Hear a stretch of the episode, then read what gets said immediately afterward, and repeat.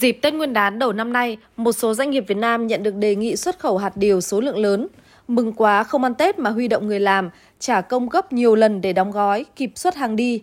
Nhưng kết quả là hàng chục container hạt điều của 5 doanh nghiệp Việt Nam xuất khẩu sang thị trường Italy có nguy cơ mất trắng với trị giá hàng trăm tỷ đồng khi bị chiếm đoạt gần 40 bộ chứng từ gốc. Đến nay, vụ việc đã cơ bản được xử lý thành công với sự vào cuộc nhanh chóng, quyết liệt của Thương vụ Việt Nam tại Italy và các bộ ngành liên quan của Hiệp hội Điều Việt Nam. Đặc biệt là sự chỉ đạo kịp thời, sâu sát của Thủ tướng Chính phủ cũng như sự chủ động của các doanh nghiệp. Từ vụ việc này, ông Bạch Khánh Nhật, Phó Chủ tịch Thường trực Hiệp hội Điều Việt Nam nêu kinh nghiệm. Nguyên nhân dẫn đến các doanh nghiệp điều Việt Nam bị lừa. Thứ nhất là quá tin tưởng vào công ty môi giới và không kiểm tra thông tin đối tác. Bởi vì công ty môi giới này là đã có hoạt động tại Việt Nam 15 năm và trong thời gian qua, công ty môi giới này đều đặn hỗ trợ môi giới mua bán cho tất cả 5 doanh nghiệp bị lừa này. Nên với một cái chuỗi thời gian 15 năm hoàn toàn không xảy ra bất kỳ một vụ lừa đảo nào vậy. Nên năm nay vẫn tin tưởng vào công ty môi giới này, không kiểm tra thông tin đối tác trong thương mại quốc tế, vai trò của môi giới là rất quan trọng, nhưng doanh nghiệp luôn cần sự kiểm tra đối tác một cách độc lập. Nhiều nghi vấn đã bị bỏ qua, như việc thị trường Italy trong nhiều năm qua nhập khẩu số lượng hạt điều rất thấp. Các địa chỉ thông tin về đối tác nhập khẩu sau đó được Thương vụ Việt Nam tại Italia tìm hiểu trực tiếp thì đều là thông tin giả.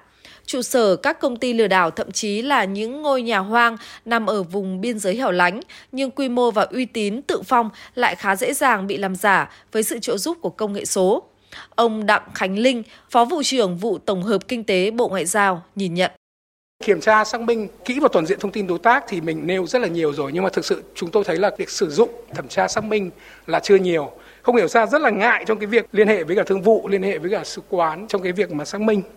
Bởi vì là nhiều khi là xác minh phải đến nơi mới nhìn thấy được. Chúng tôi cũng đã đến nơi và nhìn thấy là những doanh nghiệp này ở những cái địa chỉ này là nó không có thực.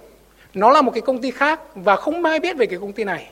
Chính vì thế mà chúng ta xác minh và thẩm tra cần phải làm trước.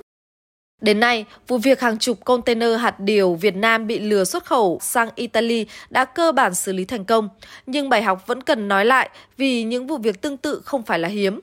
Các chuyên gia khuyến nghị doanh nghiệp xuất khẩu Việt Nam luôn cần kiểm tra xác minh kỹ lưỡng thông tin đối tác, nhất là những bạn hàng mới giao dịch lần đầu. Đồng thời cần lựa chọn phương thức thanh toán phù hợp và nên có bộ phận pháp lý chuyên nghiệp hoặc thuê tư vấn pháp lý để tránh những gài cắm đầy tính toán từ đối tác trong hợp đồng. Đặc biệt, không thể bỏ qua những nghi vấn trong khâu thanh toán khi bị đốc thúc từ phía bạn hàng. Việt Nam có nhiều ngành hàng xuất khẩu hàng đầu thế giới, nhất là về nông sản, nhưng đa phần các doanh nghiệp vừa và nhỏ rất thiếu kinh nghiệm về phòng ngừa rủi ro trong thương mại quốc tế. Do đó, cẩn trọng không bao giờ là đủ trong giao thương quốc tế để tránh những rủi ro có thể xảy ra.